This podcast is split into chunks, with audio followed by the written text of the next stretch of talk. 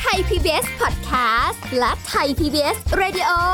ขอเชิญทุกท่านพบกับคุณสุริพรวงศสถิตพร พร้อมด้วยทีมแพทย์และวิทยากรผู้เชี่ยวชาญในด้านต่างๆ ที่จะทำให้คุณรู้จริง รู้ลึก รู้ชัดทุกโรคภัย ในรายการโรงพยาบาล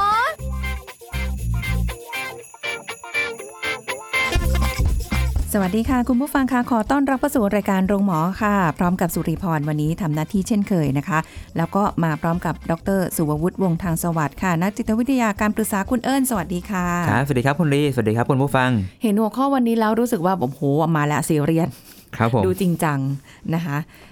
แต่ก็เป็นประโยชน์แน่นอนสำหรับสิ่งที่เราจะคุยกันสำหรับในวันนี้ครับคือสัญญาณเตือนความคิดฆ่าตัวตาย ถ้ามีอาการเหล่านี้นะรับมือยังไงดีรับมือยังไงดี มันมีครับมันมีสัญญาณบอกอยู่แล้วแหละ บางคนอาจจะไม่ได้สังเกต หรือบางคนสังเกตแต่ก็ไม่ได้ใส่ใจ หรือบางคนสังเกตแล้ว ใส่ใจแล้วแต่ก็ ไม่ทัน อืมอืมห้ามไม่ได้บ้างหรืออะไรแบบนี้นะคะอุ้ยครับเจอแบบหลายอย่างมาก เพราะว่าดูจากข่าวนะ ส่วนใหญ่ดิฉันจะอ้างอิงจากข่าวนะคะ คุณผู้ฟังที่มีมาในสังคมทุกวันนี้เนี่ย เรื่องของการฆ่าตัวตาย เยอะมากครับ จะเป็นวิธีพอสังเกตนะข่าวแบบเนี้ย วิธีแบบเนี้ยออกมาเนี่ย แล้วก็จะมีแบบเนี้ย คนทำตามทำตามอยู่เรื่อยครับๆอะพอผ่านไปสักระยะหนึ่งอะเป็นอีกแบบหนึ่งก็จะอย่างเงี้ยอืมอืมเรื่อยๆ มันดูคแบรับบ เอ๊ะในช่วงวินาทีนั้นเนี่ยในความรู้สึกตัวเองเวลาดูข่าวนะ ถ้าผ่านวินาทีนั้นไปได้สักนิดนึงเนี่ย เราเชื่อว่าเขาคงไม่ทำอะมอันอันนี้มองเองนะครับอืมแต่มันไม่ใช่แค่ผ่านไปได้นะบางที มันมีจุดที่แบบแฉลบให้คนย้อนกลับมาออกจากการคิดฆ่าตัวตายก็มีค่ะ หรือบางทีแค่มีความหวังเล็กๆน้อยๆมันเหมือนเป็นแสงสว่างที่จุดกลางกลางความมืดนะครับเขารู้สึกว่ามีความหวังค่ะ แต่คนบางคนที่เขาไปถึงขั้นที่แบบอยากจบชีวิตเนี่ยบางทีเขารู้สึกว่าชีวิตมันหมดหวังแล้วอะครับ มันมันไม่น่าจะคิดอะไรได้แล้วอย่างนั้อืนมใช่ไหมเหมือนไม่มีอะไรที่มันจะเพิ่มเติมแตกต่างไปจากความทุกข์ที่เขาเป็นอยู่แล้วล่ะอืมคือหนักมากจริงเขาเลยรู้สึกว่าใช่ไหมอยากพอแล้วอะครับ ทีนี้เพราะตะกี้ที่ที่คุณรีพูดว่ามันหนักมากจริงๆใช่ไหมฮะอันนี้ผมจะชวนดูว่า จริง ๆ ความคิดฆ่าตัวตายมันเป็นอาการนะครับ อาการปลายทางของการที่แบบ คนคนหนึ่งกำลังเจอความทุกข์ ในระดับที่ค่อนข้างเยอะอะครับสำหรับความรู้เรียกว่าเยอะในระดับการรับรู้ของเขานะๆอืมเพราะว่ามันจะมีบางคนที่แบบว่าเหมือนเอ่อเรียกร้องความสนใจ อืมอ่าบางคนอาจจะแบบอู้คิดจริงเลยอะไรเงี้ยครับก็มีครับเราก็ใช่เราไม่รู้ว่าเราทุกคนจะต้องแยกไหมหรือว่าอ่าถ้ามันเป็นสัญญาณเดียวกันเนี่ย ยังไงก็ต้องระวังอืมไงระวังก่อนเพราะเราไม่รู้ว่าความจริงคืออะไรครับอืมสำคัญคือการที่เขาไม่ว่าจะแสดงความคิดแบบในเชิงเรียกร้องความสนใจ ค่ะ หรือว่าแม้กระทั่งเอ่อคิดจริงๆเนี้ยครับแสดงว่าคนคนนั้นกำลังต้องการอะไรสักอย่างอยู่ ต้องการอะไรต้องสักการอย่างอะไรยู่สักอย่าง เพราะว่าแม้กระทั่งการเรียกร้องความสนใจที่ไม่ได้คิดจะตายจริงๆ แต่ใช้ค่ะคำเนี้ยในการเรียกร้องความสนใจแสดงว่าเขาต้องการอะไรบางอย่างถูกไหมครับ ค่ะ ต้องการที่แบบมีใครสักคนจะไป support เขาต้องการที่มีใครสักคนที่จะตามใจเขาอืมแต่ส่วนควรไม่ควรอันนี้ผมต้องมองว่าแล้วแต่เรื่องแล้วแต่คนนะครับว่าคนคนนั้นเจ้าเล่ห์หรือเปล่า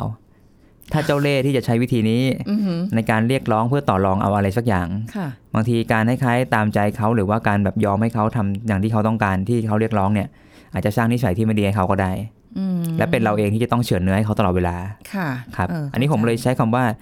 แล้วแต่กรณีแล้วกัน ผมค่ะคงไม่ได้พูดว่าแบบเรียกร้องความสนใจแล้วไม่ควรตามไม่ใช่ครับบางทีเรียกร้องความสนใจเข้าไปดูก่อนว่าต้องการอะไร สิ่งนั้นสมเหตุสมผลไหมบางทีถ้ามันตบเข้ามาอยู่ในที่ในทางได้ก็ดีค่ะแต่ถ้าเกิดดูแล้วโอ้โห เจ้าเล่ห์สุดโต่งอืมคนคนนี้ tricky มากบางทีเราอาจจะต้องไม่หลงกลเขาอะครับ แต่ทีนี้นี่มันคือเวลาที่เขาส่งสัญญาณออกมาเนี่ย ถ้าเมื่อก่อนเนี่ยมันก็อาจจะเป็นคนในครอบครัวที่อาจจะได้เห็นสังเกตอืมหรืออะไรอย่างนี้ใช่ไหมคะครับแต่เดี๋ยวนี้ผ่านโซเชียลมากเลย ใช่โพสต์ลงโซเชียลเต็มไปหมด อยากอ่าพอแล้วอยากแล้วอะไรเงี้ยฮะอ่าเช่นอืมแบบเออก็เรียกโพสต์นู่นนี่นั่นใช่ไหมใช่ครับตัดเพ้อชีวิตใช่ใช่ไม่อยากอยู่แล้วบ้างอะไรบ้าง หรือบางคนไลฟ์สดเลยก็มีมีมีว่าจะทำนะนะครับอะไรอย่างเงี้ยครับคือมันดูเป็นเรื่องที่แบบ โห มันเขาเรียกว่าอะไรดีอะแบบมันเห็นจนมีความรู้สึกว่า จะเกิดความเคยชินไหมตาอะอ่าครับกลัวตรงนั้นครับ มันเกิดขึ้นได้บ่อยฮะ มันก็จริง ๆ ผมว่าทุกอย่างไม่ว่าจะเป็นการพูดกับคนในครอบครัวหรือว่าการโพสต์โซเชียลอะมันเป็นเรื่องของการสื่อสารนะครับ ค่ะ คนเราคงจะไม่สื่อสารแบบไม่มีเป้าหมายแล้วครับ มันมีเป้าหมายบางอย่างแหละ แต่เพียงแค่ว่าเราจะตระหนักไหมว่าเราสื่อสารด้วยเป้าหมายแบบไหน ค่ะ อ่า คนคนที่จะมาไลฟ์หรือแม้กระทั่งการโพสต์ Facebook เขาต้องรู้เลยว่า Facebook คือพื้นที่อะไรอืมเขาถึงโพสต์ถูกไหมครับ ค่ะ แสดงว่าเขาอาจจะต้องการให้ใครสักคนมาเห็น และรับรู้ความเจ็บปวดของเขา ซึ่งบางทีความเจ็บปวดมันเกิดขึ้นแค่ในใจเราอะครับ เราจะรู้สึกก็เหมือนเราโดดเดี่ยวในความเจ็บปวดค่ะแต่ทันทีที่มีใครสักคนมารับรู้หรือมาเห็น มันเกิดอะไรสักอย่างขึ้นในใจเขาอะครับอืมบางคนอาจจะรู้สึกดีขึ้นที่มีคนให้กำลังใจค่ะคนบางคนอาจจะรู้สึกว่าฉันอยากจะสื่อสารถึงความเจ็บปวดนี้ให้ทุกคนรับรู้ แค่อยากให้รู้อย่างเงี้ยครับค่ะมันก็มีเหมือนกัน อืมแต่ว่า สิ่งเหล่านี้เนี่ยมันมีสัญญาณเตือนคืออย่างที่บอกว่าอืมอืมเราก็ไม่รู้ว่าอันไหนจริง อันไหนใช่จะครับไม่จริงอืมอืมแต่ให้คิดว่าเป็นจริงไว้ก่อน อย่างนั้นดีไหม ก็ได้ครับเข้าไปดูก่อน เอางี้แล้วกันฮะเดี๋ยวผมจะค่อยๆปูพื้นฐานให้ฟังเนาะตะกี้ตะกี้เราพูดว่าความคิดอยากจบชีวิตพวกเนี้ย มันเป็นอาการถูกไหมครับค่ะมันคืออาการเลเวลสูงสุดนี้ต้องปูพื้นให้ทุกท่านเข้าใจก่อนฮะความทุกข์หรือความรู้สึกไม่พอใจชีวิตเนี่ยมันมีหลายระดับค่ะ มันมีระดับตั้งแต่อ่อนๆ เทาๆ จนไปถึงดำปิดปีอย่างเงี้ยฮะอืมอ่า เพราะงั้นอาการมันก็จะรุนแรงไปตามเลเวลที่เขาทุกข์อะ สมมตินึกภาพว่าอ่าเราทำกระเป๋าตังค์หายเราทุกข์ไหมครับถูกแต่เราคงไม่ถึงขั้นแบบอยากจบชีวิตถูกไหมฮะ อ่าใช่อ่ามันก็ทุกข์แหละ แต่มันไม่ถึงขั้นอยากหนีอะครับค่ะแต่ถ้าเกิดเราทำอะไรสักอย่างผิดพลาด เรารู้สึกว่าแบบชีวิตมันไม่สมหวัง หรือเราเจอภาระหนี้สินที่แบบอืมหาทางออกไม่ได้ค่ะมีแต่คนมาตามอย่างเงี้ยครับ แล้วเราเป็นดันเป็นคนรับผิดชอบชีวิตด้วย รับผิดชอบคนอื่นอืมเราจะรู้สึกว่าเฮ้ยชดใช้ไม่ไหววะชดใช้ด้วยชีวิตและการอยากหนีค่ะอย่างเงี้ยมันก็มีถูกไหมครับใช่ใช่เพราะงั้นอันเนี้ยมันเหมือนที่ผมย้ำว่าความทุกข์มีหลายระดับ เพราะงั้นอาการที่มันจะตอบสนองความทุกข์ก็เลยมีหลายระดับด้วยค่ะและความคิดอยากจบชีวิตเนี่ยมันคือขั้นสุดแหละของการรู้สึกว่าอยากพออยากหนีไม่อยากสู้แล้ว อืมงั้นแสดงว่าสิ่งที่ตอนแรกที่พี่คิดคือว่าถ้าเกิดเขาผ่านวินาทีนั้นไปได้เนี่ยเขาอาจจะไม่ฆ่าตัวตายหรืออะไรก็ได้ครับแสดงว่าพอมันขั้นสุดแล้วเนี่ย เวลตรงนั้นเนี่ยเขามัอานจจะจะจดไม่ได้จ่อแค่ว่าอยากจะพอครับอ๋อ มันมันจะไปแบบอยู่ๆมาแบบเฮ้ยถูกคิดขึ้นมาแบบเอ้ยไม่เอาดีกว่าหันแบบมันภาพมันพ่อมีแม่เป็นอลย่าองยนั้นเหมืมาอนกันครับ คือเหมือนกับพอพอจังหวะที่แบบไม่เอาแล้วบางทีจดจิตใจมันจดจ่อครับ มันจะเห็นแค่ตรงนั้นว่านั่นคือปลายทางโอ้แต่ถ้าระหว่างนั้นมีอะไรสักอย่างแทรก ผมเคยได้ยินข่าวประจำอย่างเช่นแบบแม่โทรมาพอดีระหว่างทางที่เขาจะไป โอ้โหปุ๊บเขาหยุดเลยเขาแบบเอ้ยไม่ได้ละต้องอะไรก่อนค่ะมีต้องไปซื้อของให้แม่ก่อน มีผมเคยได้ยินอย่างเงี้ยผมจำไม่ได้ว่าดูจากจากคนไหนฮะจำไม่ได้แต่มีคนเล่าเรื่องนี้ให้ฟังอ๋อเขากำลังจะไปทำสิ่งนั้นนะครับค่ะ แล้วพอพอแม่โทรปั๊บแม่ไม่รู้เรื่องเพราะเขาไม่ได้บอกแม่อืม แม่แบบเฮ้ยแกไปซื้ออะไรดีฉันหน่อยอืมเลือกให้หน่อยอย่างเงี้ยค่ะเขาบอกเฮ้ยตายไม่ได้ละมีภารกิจต้องไปเลือกอันนี้ให้แม่ก่อน โอ้ยังดีนะ ก็เลยหลุดก็มีครับ คือถ้าเกิดแบบอย่างที่คุณเอิญบอกว่าใจจดใจจ่อจริงๆบางทีไม่รับสายโทรศัพท์หรือว่ามีแบบมีใช่ครับด้วยซ้ำไปคือไม่สดแล้วอย่างเงี้ยฮะอ๋อโอ้ใช่แล้วก็บางทีอาจจะแบบมีหน้าแบบคนที่เขารักลอยขึ้นมาเฮ้ยค่ะจะอยู่ยังไงอ๋อ ปุ๊บได้สติก็เลยแบบกลับมาสู้ต่อก็มี มันเป็นเป็นเป็นเสี้ยววินาทีใช่แบบครับอะใช่ไรตรงนั้นที่แทรกเข้ามาในขณะที่ใจจดใจจ่อจริงๆเนาะใช่ครับมันเป็นแค่เส้นบางๆ ว่าจะกระโดดข้ามไปไหมหรือว่าจะยังอยู่ที่เดิม คือมันไม่ได้เกิดจากการที่คิดด้วยตัวเองว่าแบบกำลังจะกระโดดแล้วเอ้ยไม่เอาดีกว่าอะไรเงี้คยรับมันจะอะไรอย่างเงี้ยหรือว่าไปเชื่อเรื่องแบบ เออบาปกรรมถ้าเกิดเราฆ่าตัวตายมันจะยังไงอะไรอมัย่างก็มีเงี้ยคือบางคนก็รู้สึกบาปกรรมก็เลยไม่ทำเออก็มีครับ หลายแบบมากเนาะใช่ครับคนบางคนรู้สึกว่าบาปกรรมไม่สำคัญแล้วเขาอยากพอ แต่การมันที่หลายแบบทำทำสำเร็จเนี่ยสิครับเออทำสำเร็จเนี่ยสิอืมอันนั้นสัญญาณอะไรที่จะแบบว่า คืออะทีนี้มาดูเรื่องสัญญาณเตือนเนาะอืมเอ่ออย่างเช่น บางคนอาจจะพูดถึงการรู้สึกว่าอยากหยุดอยากพอมันท้อแท้ชีวิตอยากอยากจบชีวิตชีวิตสิ้นหวัง อันนี้ก็เป็นอาการหนึ่งผมว่าเราสามารถเห็นตัวอย่างได้จากโซเชียลหรือแม้กระทั่งในครอบครัวถ้าเกิดมีใครสักคนพูดอย่างเงี้ยครับเป็นสัญญาณแล้วที่เขากำลังมีความทุกข์นะครับอืมเราอย่าเพิ่งไปสนใจว่าเอ่อเขาจะทำอะไร แต่สนใจเถอะว่าการที่เขาพูดแบบนี้แสดงว่าเขาต้องมีความทุกข์บางอย่าง และความทุกข์นี้ยังไม่คลี่คลายอืมซึ่งผมจะย้ำเสมอว่าความทุกข์และอาการพวกเนี้ยมันสามารถหายไปหรือทุเลาลงได้ ถ้าเราเกิดแก้ปัญหาความทุกข์นั้นได้ถูกจุดนะครับ โอ้โห แล้วมันจะถูกจุดยังไงอย่างอย่างสมมติ เอาเป็นว่าพี่กำลังคิดอยากจะทำอะไรสักอย่างหนึ่งกับชีวิตตัวเองละครับมาอยู่แล้วไม่เอาแล้วอะไรอย่างเงี้ยมเอิญไม่รู้ว่า เรามีอะไรที่เป็นอยู่ในใจ เพราะว่าเราครับเราไม่ได้บอกเอิญไปอย่างเงี้ยครับ มันต้องมานั่งเดาไหมมันก็ไม่ถูกจุดอะดิเดาอาจจะได้ครับ แต่เราจะไม่ชี้เป้าว่าเป็นสิ่งนั้นสิ่งนี้เนาะเราอาจจะต้องสร้างพื้นที่ที่ปลอดภัยที่จะฟังนะครับ มันก็น่าห่วงอีกว่าสมมติเอิญอาจจะมาพูดแล้วพี่อาจจะแบบหนักกว่าเดิมอ๋อเพราะเราพูดถ้าเราไม่ถ้าเราถ้าเราเริ่มต้นด้วยการฟังครับ มันค่ะมักจะไม่หนักกว่าเดิมหรอกครับเขาคนเหล่านี้เขาจะเล่าอะไรให้เราฟังไหมเอ่ออันนี้ต้องขึ้นอยู่กับหลายอย่าง อย่างแรกก็คือว่าเราเป็นที่ไว้วางใจหรือเปล่า ของคนนั้นหรือเปล่า ใช่ แล้วบางทีความไว้วางใจเนี่ยเป็นสิ่งที่สร้างกันมาก่อนหน้านะ อย่างเช่นอืมเป็นคนที่ไว้วางใจกันมาก่อนหน้าเพื่อนสนิทที่เรารู้สึกค่ะว่าให้ยเพื่อนคนนี้แบบ เป็นคนที่ยังไงเขาก็ฟังเราเสมอเงี้ยฮะค่ะเข้าไปเนี่ยมันไม่ต้องบิ้วอะไรมากเขาพร้อมพูดเลยอ๋อแต่ถ้าเกิดเราเป็นคนที่แบบในจังหวะนั้นยังไม่ได้รู้จักมักจีกันมาก่อนค่ะบางทีความไว้วางใจต้องสร้างขึ้นนะตรงจังหวะหน้างานเลยเอออย่างมีมีบางเคสที่บอกว่าอยากเจอดาราคนนั้นอ่าอยากเจอคนมีชื่อเสียงคนนี้อะไรเงี้ย ก็มีเราเคยเห็นข่าวเนาะที่ใช่เขาอยากกระโดดสะพานอะไรเงี้ยฮะค่ะแล้วก็บอกขอเจอคนนั้นคนนี้หน่อยอ่าฮะก็อาจจะช่วยได้ครับ อืมอย่างน้อยเขาก็ไม่ไปเนาะยังอยู่ แต่อันนั้นก็คือขึ้นอยู่กับเออเขาเรียกอะไรอะประสบการณ์ของคนที่อยู่หน้างานตรงนั้นที่แบบ ใช่ใช่จะมันต้องมีการเจรจาเกลี้ยกล่อมได้ต่อรองใช่ครับอ๋อบางทีหน้างานตรงนี้เป็นเรื่องยาก คือโอกาส 50 50อะครับค่ะอาจจะช่วยได้หรือไม่ได้ แต่เราก็เดิมพันกับการลองช่วยก่อน อืมเคยคิดอยู่เหมือนกันสมอันเนี้ยสมมุติสถานการณ์ขึ้นครัมาบของตัวเองนะคะ ว่าถ้าสมมติเราเดินเดินเดินอยู่ไปเจอคนคนหนึ่งที่กำลังจะอืมแบบอะไรฉันจะกระโดดฆ่าตัวตายแล้วอะไรอย่างเงี้ยครับถ้าเราอยู่ในสถานการณ์ตรงนั้นเรากำลังเห็นครับ เราสมมติแบบเราเข้าไปคุยกับเขาอะไรอย่างเงี้ยครับการที่เข้าไปคุยกับเขาเนี่ย คุยไปคุยมากลายเป็นว่ากลายเป็นเอาเรื่องเราครับไปพูดแทน พูดแทนว่า เออ เราหนักกว่าเธออีกนะแล้วก็อ่าๆอะไรอย่างเงี้ยครับไม่รู้วิธีนี้มันจะ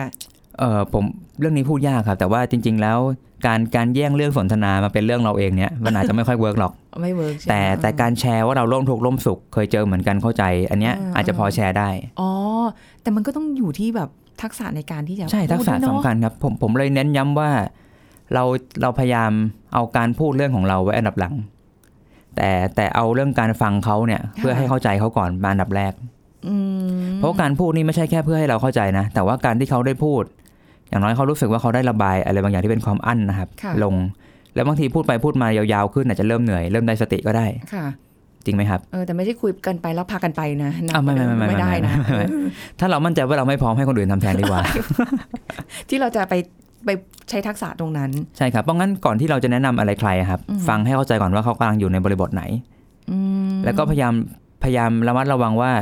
ผลที่เราคิดว่าเราพูด เราคิดว่ามันถูกอะเอาจริงๆมันได้ผลอย่างที่เราคิดจริงหรือเปล่า ค่ะ วิธีการมันจะไม่สำคัญเท่าผลที่คาดหมายได้ครับ เพราะงั้นในในงานที่ในงานเชิงปรึกษาเงี้ยหรือแม้กระทั่งงานคลายสิฟที่มันต้องเจอหน้างงานเสี่ยงๆครับเอ่อคนที่จะปฏิบัติงานจะต้องกะได้ว่ากับคนคนนี้ใช้อะไรแล้วได้ผลอะไรโอ้โห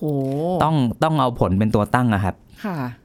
เมื่อเมื่อรู้ว่าผลเป็นตัวตั้งคืออะไร เราจะค่อยๆกะว่า แล้วเครื่องมือชิ้นไหนที่ใช้แล้วจะได้ผลอย่างที่คาดหมายอืมแต่หลายๆคนนะครับ มักใช้วิธีแบบสมมติถ้าขาดความรู้ขาดประสบการณ์เนาะใช้วิธีเดาสุ่มอะครับ ค่ะ สุ่มคิดว่าใช้วิธีการนี้แล้วจะ work อืม แต่จริงๆเป็นวิธีการที่เขาแม้แต่เขาเองก็ไม่รู้ด้วยซ้ำว่าใช้แล้ว work จริงหรือเปล่า แต่ว่ามันจำเป็นต้องใช้ในสถานการณ์ตรงนั้นก็ลองะฝึกมันสุ่มๆไปครับ ซึ่งบางทีมันเป็นดาบสองคม ถ้าเกิดใช้แล้วฟลุกโชคดีลงล็อกรอดค่ะ แต่ถ้าใช้แล้วแบบไม่ดีจะยิ่งซ้ำเติมให้มันหนักขึ้นครับ อืมอันนี้เลยเป็นหน้างานที่สมมุติถ้าเกิด เรามีผู้ประสบการณ์ที่เขาเข้าใจเรื่องพวกนี้ดีอะการที่ให้คนที่มีประสบการณ์อยู่หน้างานนั้นทำเองจะดีกว่าอ่าดีว่ แต่ถ้าเกิดมันฉุกเฉินจริงไม่เหลือใครแล้ว ผมผมอยากตั้งหลักให้ทุกคนแบบไม่คล้ายย้อนกลับมาเป็นผู้ฟังที่ดีก่อนค่ะ อย่าเพิ่งทำอะไรอืมประวิงเวลาต่อรองไปก่อนค่ะแล้วก็พยายามแบบเข้าใจเขามากๆ ให้เขาได้พูดให้เขารู้สึกว่ามีคนเข้าใจเขาอะครับค่ะเพราะบางทีคนอยากตายคือเขาให้รู้สึกว่าแบบเขาโดดเดี่ยวในจังหวะนั้นนะไม่มีใครเข้าใจหรอกว่าเขาเจ็บปวดแค่ไหนเขาแบบไร้หนทางแค่ไหนค่ะแต่เราที่เข้าไปเนี่ยอย่างน้อยต้องเป็นคนหนึ่งที่แบบเข้าใจก่อนยังไม่ตัดสินเขาเราอาจจะบอกเขาด้วยซ้ำว่าเฮ้ยการคิดอยากจบชีวิตเป็นเรื่องธรรมดาคิดได้ แต่ว่าเรารู้สึกว่าจริงๆ มันน่าจะมีทางอื่นที่มันแก้ไขได้อืมลองดูก่อนไหมล่ะอย่างเงี้ยครับอืมลองดูทางอื่นก่อนไหมอ่าแล้วถ้ามันไม่ไหวจริงๆค่อยว่ากันอ่าอย่างเงี้ยมันก็มีหนทางถูกไหมครับค่ะมันก็เป็นการต่อรองเพื่อเดิมพันกับเห็นหนทางอื่นที่น่าจะเป็นไปได้ครับโอ้โห คือมันก็ไม่ใช่เรื่องง่ายเลยเนาะใช่ครับกาไม่ใช่ที่เรื่แบองบง่ายเขากำลังจดจ่ออยู่กับเรื่องที่แบบว่าอยากจะ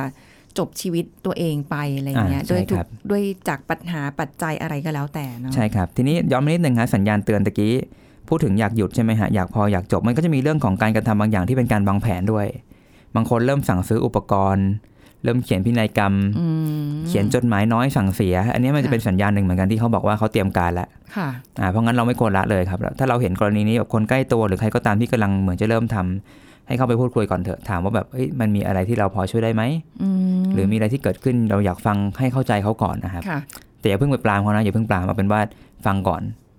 แล้วเราค่อยหาจังหวะที่จะปรามทีหลังครับ คือจริง ๆ อันดับแรกเท่าที่ฟังดูแล้วคือ การฟังการฟังกรสำเป็นคัญผู้มากฟังที่ดีด้วยครับอืมใช่ผมผมเจอเคสแบบนี้บ่อยครับ ที่แบบ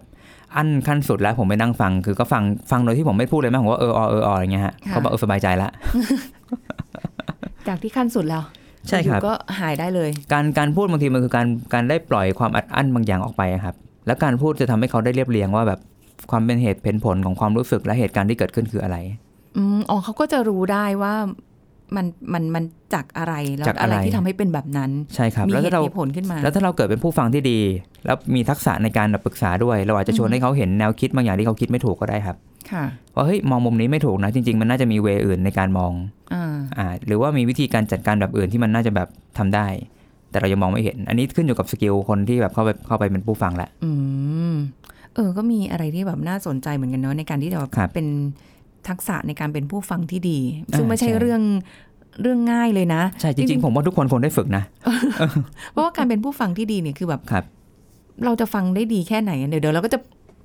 อะเดี๋ยวก็เผลพูดออะไรพูดเดี๋ยวก็เออเออมีเรื่องในใจอะไรอย่างเงี้ยแย่งใช่ไหมบทสนทนาไปเฉยอย่างเงี้ยก็มีเออประครับมาณนั้นนะคะอืมอะแต่ว่าเรื่องนี้เนี่ยเดี๋ยวเราคงต้องคุยกันต่อในช่วงหน้านะว่าครับสัญญาณเตือนอะไรอีกที่เราแบบพอจะช่วยเหลืออะไรกันได้บ้าง ช่วงครับหน้าค่ะ แล้วกลับมาฟังกันต่อค่ะ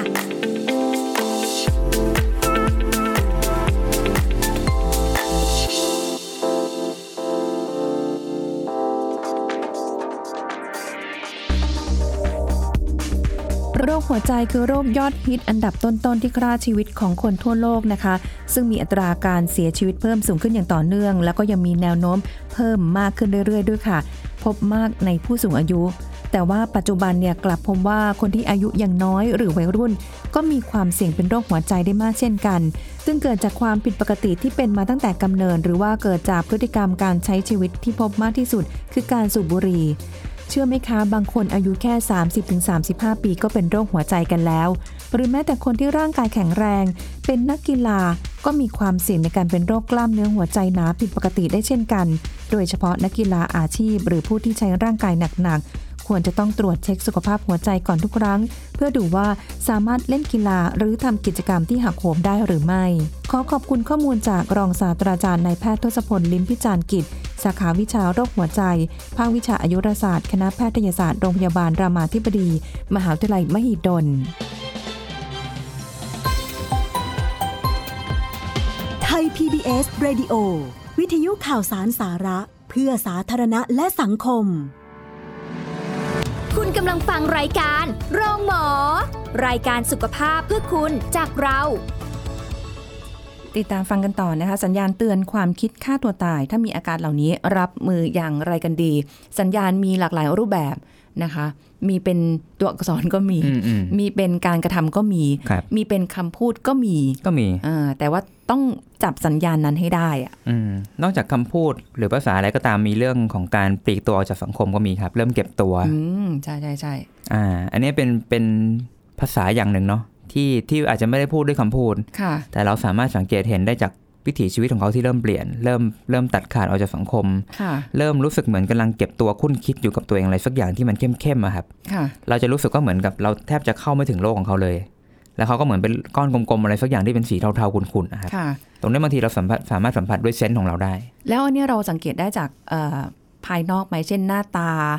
เก็แน่นอนครับด้วยด้วย เราจะรู้สึกได้ว่าหน้าตาเขาแบบเหมือนมีอะไรสักอย่างในใจ แต่ที่สำคัญคือแววตาครับอืมหน้าตาจะดูเหมือนยิ้มอันนี้ผมว่าจริงๆมันมีหลายเคสเนาะที่แบบนึกไม่ถึงเลยว่าคนคนนี้จะแบบจบชีวิตนะฮะอ๋ออ๋ออ๋อหน้าตายิ้มยิ้มแต่ว่าถ้าดูแววตาจริงจะเศร้าอะครับ โอ้โหแบบคือแววตานี่บอกออกมาได้ อืมอืมใช่ครับ แต่บางทีมันเป็นเรื่องยาก เพราะบางทีเรามักจะรู้ตัวหลังจากที่เขาเรียบร้อยไปแล้ว ค่ะ ก็คือมันครับนึกย้อนไปเออใช่จริง ๆ ด้วยอะไรแบบนี้ใช่ใช่ไหครัมบแต่ตอนณเวลานั้นโมเมนต์นั้นเรา มองไม่ออก มองไม่ออกแล้วไม่รู้ด้วยซ้ำว่ามันจะไปถึงขั้นนั้นนะครับ อืมอืมมันก็เป็นเรื่องพูดยากผมว่าเรื่องพวกนี้เป็นเรื่องน่าเศร้าเพราะว่าบางทีบางเหตุการณ์เราแทบจะไม่มีโอกาส หรือว่ามีจังหวะจะเข้าไปทำอะไรเลยครับค่ะรู้อีกทีคือเรียบร้อยแล้ว อืมหรือว่าในบางสถานการณ์เขาอาจจะยังไม่ได้อยากจะคิดทำจริงหรอกครับแต่ว่ามัหลังจากนั้นอะไรเงี้ย มันเกิดเหตุอะไรบางอย่างทำให้อ่าไปเลยอ่าใช่ครับ ใช่ก็มี ไม่มีใครรู้ครับ อืม เพราะงั้นการเรื่องเรื่องเรื่องของการรู้เท่าทันทั้งตัวเองเนาะทั้งการที่เราแบบสังเกตผู้อื่นด้วยเนี่ยเป็นเรื่องที่แบบ จริง ๆ ถ้ามันเกิดขึ้นตลอดเวลาในสังคมก็จะดีอะครับ ค่ะ อืม แล้วก็มีแหล่งเนาะมีใช้ยาเสพติดพวกดื่มสุราบางทีค่ะมีเหมือนกันอ่ากินเหล้าย้อมใจฮะอ๋อมีมีได้ยิน คนบางคนช่วงแบบแย่ๆกินเหล้าปุ๊บเมาสุดท้ายก็อะตัดสินใจหลังจากดื่มเหล้าเสร็จก็หายกลัวแล้วไงแล้วก็แบบจัดการตัวเองเนี่ยครับก็มี คือไม่ตอนนั้นไม่มีสติอยู่กับตัวเองละใช่ครับนะใช่ มันก็หุนหันพลันแล่นได้มากขึ้นนะครับ บางคนอย่างที่เป็นข่าวล่าสุดนี้เห็นแบบความกดดันหรืออะไรก็แล้วแต่ครับนำมาซึ่งแบบนอกจากที่จะทำร้ายคนอื่นแล้วเนี่ย ตัวเองด้วยเหมือนกัน อย่างที่เคสที่อ่านในข่าวเจอเนี่ยคือแบบมีเปิดเปิดเพลงย้อมใจตัวเองด้วยนะอืมเปิดเพลงฟังเพลงครับเศร้าๆอย่างอืมเงี้ยอืมอืมแล้วก็สุดท้ายคือฆ่าตัวตายใช่ครับใช่น่าเสียดายเนาะอืมครับหลายๆคนเนี่ยเรารู้สึกว่าเราเสียดายนะอืมเพราะว่าแบบบางที อย่างอย่างคนนอกมองอะ่ะ มันก็จะรู้สึกว่า เอ้ย ผ่านแค่ช่วงนั้นเองอีกนิดเดียวเท่านั้นเองอืมไปแล้วก็เดี๋ยวก็ก็ไม่ได้จะต้องเลวร้ายขนาดนี้อะไรเงี้ยอืมใช่ครับ ผมว่าจริงๆสังคมเรามันมีภาวะหลายอย่างที่เป็นความกดดันนะครับ แล้วก็เราอาจจะแบบไม่ได้สร้างสภาพแวดล้อมที่เอื้อให้คนใช้ชีวิตด้วยความสุขเท่าไหร่อะ มันมีความกดดันหลายอย่าง ซึ่งมันก็โหดร้ายเนาะผมว่าค่ะแล้วแต่ละคนมันอาจจะแบบเลือกเกิดไม่ได้ครับ หรือว่าเลือกสถานการณ์ที่มันจะเจอไม่ได้อะอืมคนบางคนเกิดมาแทบไม่เจอความทุกข์เลยก็มีค่ะเพราะทุกอย่างมันแบบมันดีไปหมดเพื่อนดีสังคมดีพ่อแม่ดีงานดี แต่คนบางคนเกิดมานี่แค่แบบเจอบ้านตัวเองก็โอ้โหแย่แล้วฮะค่ะ เจอพ่อแม่แบบตบตีกันบางทีบางคนก็ร่วงละเมิดอย่างเงี้ยมันโอ้โหอืมมันชีวิตมันสาหัสต่างกันนะครับค่ะคนบางคนก็อาจจะแบบภูมิคุ้มกันต่ำพอเจอจุดหนึ่งปั๊บใจอยากหนีตลอดเวลาก็มีค่ะ มันเยอะอะครับอืมมันมันเป็นเรื่องเป็นเรื่องพูดยากเนาะถ้างั้นเนี่ยเราเราอะละ คือต้องสังเกตแหละครับในสัญญาณต่างๆ ในทุกรูปแบบที่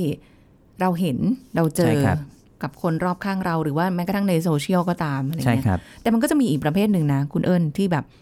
ทำเลยอืมเอาดิแน่จริงยุทำดิใช่ไหมฮะครับเออยุเราไม่ไม่เชื่อหรอกว่าจะทำอะไรเงี้ยอืมอืมเพราะว่าเคยได้ยินประโยคนี้มาบอกว่า คนที่จะทำจริงอะเขาจะไม่ทำเลยมาเวิร์นเวอร์หรอกครับเขาทำเลยอืมอืมแต่คนที่เวิร์นเวอร์แสดงว่าเขาไม่ได้ไม่ได้อยากทำอันเนี้ยอืม คำพูดเนี้ยได้ยินมาตลอดเลย ก็เป็นไปได้ครับ คนที่ทำก็ทำเลยคือไม่ไม่บอกฮะอืมอืมแต่คนที่แบบยังลังเลแสดงว่าแบบ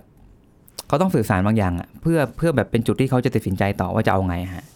อืมเขาก็อาจจะเดิมพันกับจังหวะนั้นแหละที่เขาสื่อสารออกไปว่ามีอะไรที่มันเป็น feedback กลับมาบ้างเผื่อเขาค่ะจะเปลี่ยนใจครับอ่าฮะคนบางคนเป็นนะ สื่อสารเพื่อหวังเดิมพันว่าจะมีอะไรสักอย่างโผล่เข้ามาในจังหวะที่เขาสื่อสารนะครับ อ๋อ ดันไปเจอแนว ยุบ้ายุไปเลยอย่างเงี้ยก็มีครับอืมนี่ก็ต้องถามก่อนว่าคนยุเจตนาคืออะไร คือจริงอาจจะไม่ได้อยากให้ตายๆก็ได้นะเออแค่แบบแต่ว่าแต่เป็นความทะนงตัวครับ ผมใช้คำนี้แล้วกันนะทะนงตัวเข้าใจว่าการใช้ประโยคนี้จะให้ผลที่ดี ด้วยการที่คนคนหนึ่งจะไม่ทำอืมอาจจะมีอย่างนี้ก็ได้นะครับ อืมเหมือนเหมือนเชื่อว่าแบบตัวเองเก่าพออะค่ะใช้ประโยคเนี้ยเทคนิคขั้นเนี้ยเดี๋ยวมันไม่ทำเองแหละอย่างเงี้ยค่ะ ท้าทายมันมีอย่างนั้นเหมือนกันครับ เออท้าทายเนาะท้าทายท้าทาย แล้วก็อีกอย่างหนึ่งผมว่าคนท้าทายจะมีสองแบบ คนแบบแรกก็คือไม่ได้ผูกพันอะไรกับเจ้าตัวที่แบบกำลังจะฆ่าตัวตายครับค่ะก็เลยพูดพูดง่ายๆฮะพูดแบบไม่รับผิดชอบอะค่ะ เอาเลยจริงๆก็ทำก็ไม่ใช่คนใกล้ตัวตัวไม่เองผูกพันนะต่อให้แบบไปจริงก็อาจจะตกใจแต่ก็ไม่รู้สึกอะไรฮะค่ะเพราะงั้นเขาจะแทบไม่ได้รับผิดชอบอะไรกับสิ่งที่เขาพูดนะครับอืมเพราะว่าพูดไปแล้วเอาตายแล้วไงก็ไม่ไม่ผูกพันกัน จริงไหมฮะใช่ใช่กับอีกคนนึงก็จะเป็นลักษณะว่าแบบเรียกอะไรนะ ท้าทายโดยหวังผลลัพธ์ว่ามันคงไม่ทำหรอกแต่ใช้เทคนิคแบบโดยเข้าใจไปเองว่าใช้อย่างนี้แล้วมันจะไปทำอืมค่ะ หรือคนบางคนก็พูดเอาสนุกก็มีครับเพราะไม่ได้ผูกพันกันก็เลยพูดเอาสนุกค่ะ ก็มีเนาะเออมันก็หลากหลาย หลากหลายครับหลากหลาย แต่จริงๆเอาเป็นว่าการยั่วยุมักไม่ใช่ไม่ใช่แนวทางที่ดีเท่าไหร่ค่ะ เพราะมันไม่ใช่หนทางที่เราควบคุมได้ง่าย เรื่องผลลัพธ์อะครับอืมผลลัพธ์มันดิ้นออกในในทางลบค่อนข้างได้ง่ายค่ะ ถ้าจะยั่วยุ ผมว่ามันมันต้องดูอะไรบางอย่างที่มันฟิตจริงๆอะครับ แล้วเรารู้สึกว่าการการยั่วตรงเนี้ยมันผลักให้เขาขยับไปนิดนึงเพื่อให้เขาชัดขึ้นอืมแต่ว่าผมถ้าปกติเป็นผม ผมจะไม่ไม่ใช้วิธียั่วยุครับ แต่ผมอาจจะใช้วิธีสำรวจอะไรบางอย่าง เพื่อผลักเข้าไปชัดขึ้นนิดนึง ว่าถ้าทำแล้วhappy จริงเปล่าอะไรเงี้ยฮะมันมีอะไรบางอย่างเนี้ยครับอืมแต่คนที่แบบคิดอยากจะฆ่าตัวตายมันเขาคงไม่ได้มานั่งคิดว่าแบบเอ้ยขยับไป step หนึ่งใช่แล้วใช่จะแต่แบบปกติอะไรเงี้ยผมถ้าเป็นสถานการณ์ฆ่าตัวตายผมจะไม่ใช้วิธียั่วยุครับค่ะแต่ถ้าถ้าเป็นวิธี ผลักให้เขาไปมากขึ้นยกตัวอย่างเช่นอะสมมติคบกับแฟนแล้วทุกข์มาก อันนี้จะเป็นค่ะเทคนิคอีกอย่างหนึ่งละคบแล้วทุกข์มาก แล้วเขาบอกว่ายังออกไม่ได้ ผมก็จะแบบไม่เป็นไรอีกนิดนึง ก็อยู่ไปก่อน ลองอยู่ไปก่อนให้เข้มขึ้น อันเนี้ยค่ะผมทำเพราะผมรู้สึกว่ามันยังไม่ได้ทางที่เขาจะแบบไปถึงขั้นจบชีวิตนะครับค่ะแต่เขาอยู่กับเราแล้วการที่เขามาคุยกับเราเนี้ยเขาเริ่มได้ปูพื้นความเข้าใจบางอย่าง แต่เขายังไม่เข้มพอในประสบการณ์นั้นที่จะดิ้นออกมาได้ครับ คือเหมือนกับว่าเอ่อหาทางออกก่อนครับ ดูว่ามันจะมีทางออกอื่นไหมใช่เพราะถ้าเป็นสถานการณ์ที่เขายืนยืนอยู่ตรงเหวแล้วผมจะไม่ผลักเขาต่อเพราะว่ามันไปไม่ไม่มีทางไปต่อแล้วฮะค่ะวิธีการเดียวคือพยายามต่อรองให้เขาดึงเขาเข้ามาครับถอยมาสักก้าวหนึ่งก็ถอยงมาก่อนดีถอยมาก่อนอ่าครับ ดีกว่าก้าวขาออกไปแล้วร่วงลงไปเลยใช่ครับร่วงไปเลย เพราะงั้นโดยพื้นฐานถ้าทุกคนฟังอยู่ตรงนี้เนาะถ้าใครเคยใช้เทคนิคการยั่วยุ ผมจะแนะนำว่าอย่าใช้เลยครับ มันไม่ work หรอก มันมันเสี่ยงไม่ไป workไม่ work เสี่ยงเกินไปครับใช่มันไม่คุ้มครับ ชีวิตคนคนหนึ่งเนาะต่อใช่ให้ไม่ครับผูกพันก็เถอะก็เราก็อืมไม่ควรอะแล้วก็ต่อให้แบบใจเรารู้สึกว่าแบบเอ้ยไม่ผูกพันกันพูดพูดไป ผมว่าจริง ๆ เป็นไปได้เราเลี่ยงดีกว่าครับ อย่าพูดค่ะดีกว่า จริง แม้กระทั่งการพิมพ์เราแบบ เราอาจจะมานั่งคิดในใจพูดกับกำแพงก็ได้ว่าแบบอะแน่จริงก็ทำสิแต่อย่างน้อยอย่างน้อยการที่คุณแบบจำกัดจำกัดไอ้ความยั่วยุตรงเนี้ยไว้กับแค่ตัวเองค่ะมันไม่เป็นภัยกับใครอะครับอืม แต่ดีกว่าคุณโพสต์ลงไปปุ๊บแล้วแบบไปยั่วยุอีกคนแล้วมันเกิดอิมแพกอะครับค่ะเอออย่างน้อยมันจะมันจะกลายเป็นภัยอืมแต่ถ้าคุณเก็บไว้กับตัวอย่างน้อยมันก็อยู่กับตัวคุณมันไม่มันไม่ทำร้ายใครอะครับใช่ใช่อืมเพราะว่าไม่ไม่ว่าจะเป็นสัญญาณอะไรก็แล้วแต่ที่เป็นการบ่งบอกมาถึงเรื่องของการอยากจะฆ่าตัวตายอยากจะจบชีวิตใช่ครับมันไปต่อไม่ได้แล้วหรืออะไรเงี้ยเอ่อถ้ามีหนทาง เช่นเรามีคนที่พอที่จะช่วยได้ มีทักษะที่ดีหรืออะไรเงี้ยอืมก็ก็ต้องให้คนเหล่านี้ช่วยใช่ครับนะคะ อย่าอย่าเพิกเฉยกับสัญญาณเหล่านั้น ใช่ครับ งั้นวิธีวิธีการรับมือเนี่ยอย่างที่ที่บอกคนรอบข้างหรือคนในสังคมแล้วก็ตามก็ต้องช่วยกันสอดส่องเนาะถามถ่ายกันบ่อยๆครับ แล้วก็เป็นพื้นที่รับฟังอย่างปลอดภัยอือฮึเหมือนที่บอกว่าบางทีความไว้วางใจว่าเราเป็นผู้ฟังที่ดีพูดฟังแล้วแบบไม่วิจารณ์ไม่ด่าซ้ำอย่างเงี้ยฮะค่ะอันนี้สำคัญที่จะต้องค่อยๆ ต่อกันทีละประโยคเลยอะทำให้เขาเชื่อมั่นว่าแบบเราเป็นคนหนึ่งที่ฟังเขาอย่างเข้าใจอืมแล้วก็อีกส่วนหนึ่งคือเราอาจจะสามารถชักชวนให้เขาเข้าสู่การพบนักวิชาชีพที่เป็นนักจิตวิทยาหรือจิตแพทย์อะไรก็ได้ อันนี้คือการเป็นมิตรสหายที่ร่วมทางแล้วว่าแบบเฮ้ยเราจะทำไงให้ให้คุณสามารถผ่านไปด้วยกัน เรายังคงเป็นคนที่ให้กำลังใจได้อยู่ข้างๆเขาอย่างเงี้ยฮะค่ะกับอีกส่วนหนึ่งการรับมือก็คือสมมุติถ้าเจ้าตัวเอง รู้ว่าแบบความคิดช่วงนี้มันแบบไม่ได้ละอืมเขาอาจจะเป็นคนที่เดินเข้ามาหานักจิตวิทยาเองก็ได้ ซึ่งผมจะมีคนที่มาปรึกษาเงี้ยเยอะเหมือนกันที่เขาบอกว่าเขาเริ่มมีความคิดอยากฆ่าตัวตาย แล้วเขาอยากแก้ไขเขาเขาเลยเดินเข้ามาหาเราเองอืมก็มีครับค่ะซึ่งซึ่งการปรึกษาเชิงจิตวิทยาเนี้ยมันจะได้แก้ต้นปัญหาที่ต้นเหตุจริงค่ะๆบางอย่างมันเป็นเรื่องมุมมองอะครับ ถ้าเรามองผิดเราเข้าใจผิด เรามีวิธีการรับมือผิด ชีวิตมันก็ไปอีกทางเลยใช่แต่ถ้าเกิดมองถูกเข้าใจถูก มีวิธีการรับมือถูก ชีวิตมันก็ไปอีกทางเหมือนกันค่ะซึ่งผมจะมีหลายๆเคสอย่างเงี้ยครับที่บางทีมันมาพลิกความคิดตายไม่ตายเนี่ยกันในห้องปรึกษาเลยครับอืมคือพลิกกันตรงนั้นเลยอะค่ะอืมเราอยากให้ทุกคนมีทางออกที่ดีใช่นะครับคะ ไม่ใช่แค่เรื่องของการแค่ จบชีวิตตัวเองแล้วทุกใช่เรื่องจะจบบางทีมันใช่ไม่จบใช่อย่างที่เราครับคิดก็ได้ครับนะต้องนึกถึงคนข้างหลังเยอะๆเนาะครับอ่านี่เป็นแนวทางให้นะคะขอบคุณคุณเอิญค่ะครับขอบคุณครับ สวัสดีครับ หมดเวลาแล้วค่ะ พบกันใหม่ครั้งหน้านะคะ สวัสดีค่ะ แชร์ พูด บอกต่อ กับรายการโรงหมอได้ทุกช่องทางออนไลน์ เว็บไซต์ www.thaipbspodcast.com แอปพลิเคชัน Thai PBS Podcast Facebook Twitter Instagram ไทย PBS Podcast และฟังได้มากขึ้นกับพอดแคสต์โรงหมอ ที่ Apple, Google, Spotify, SoundCloud และ Podbean ทุกเรื่องทุกโรคบอกรายการโรงหมอ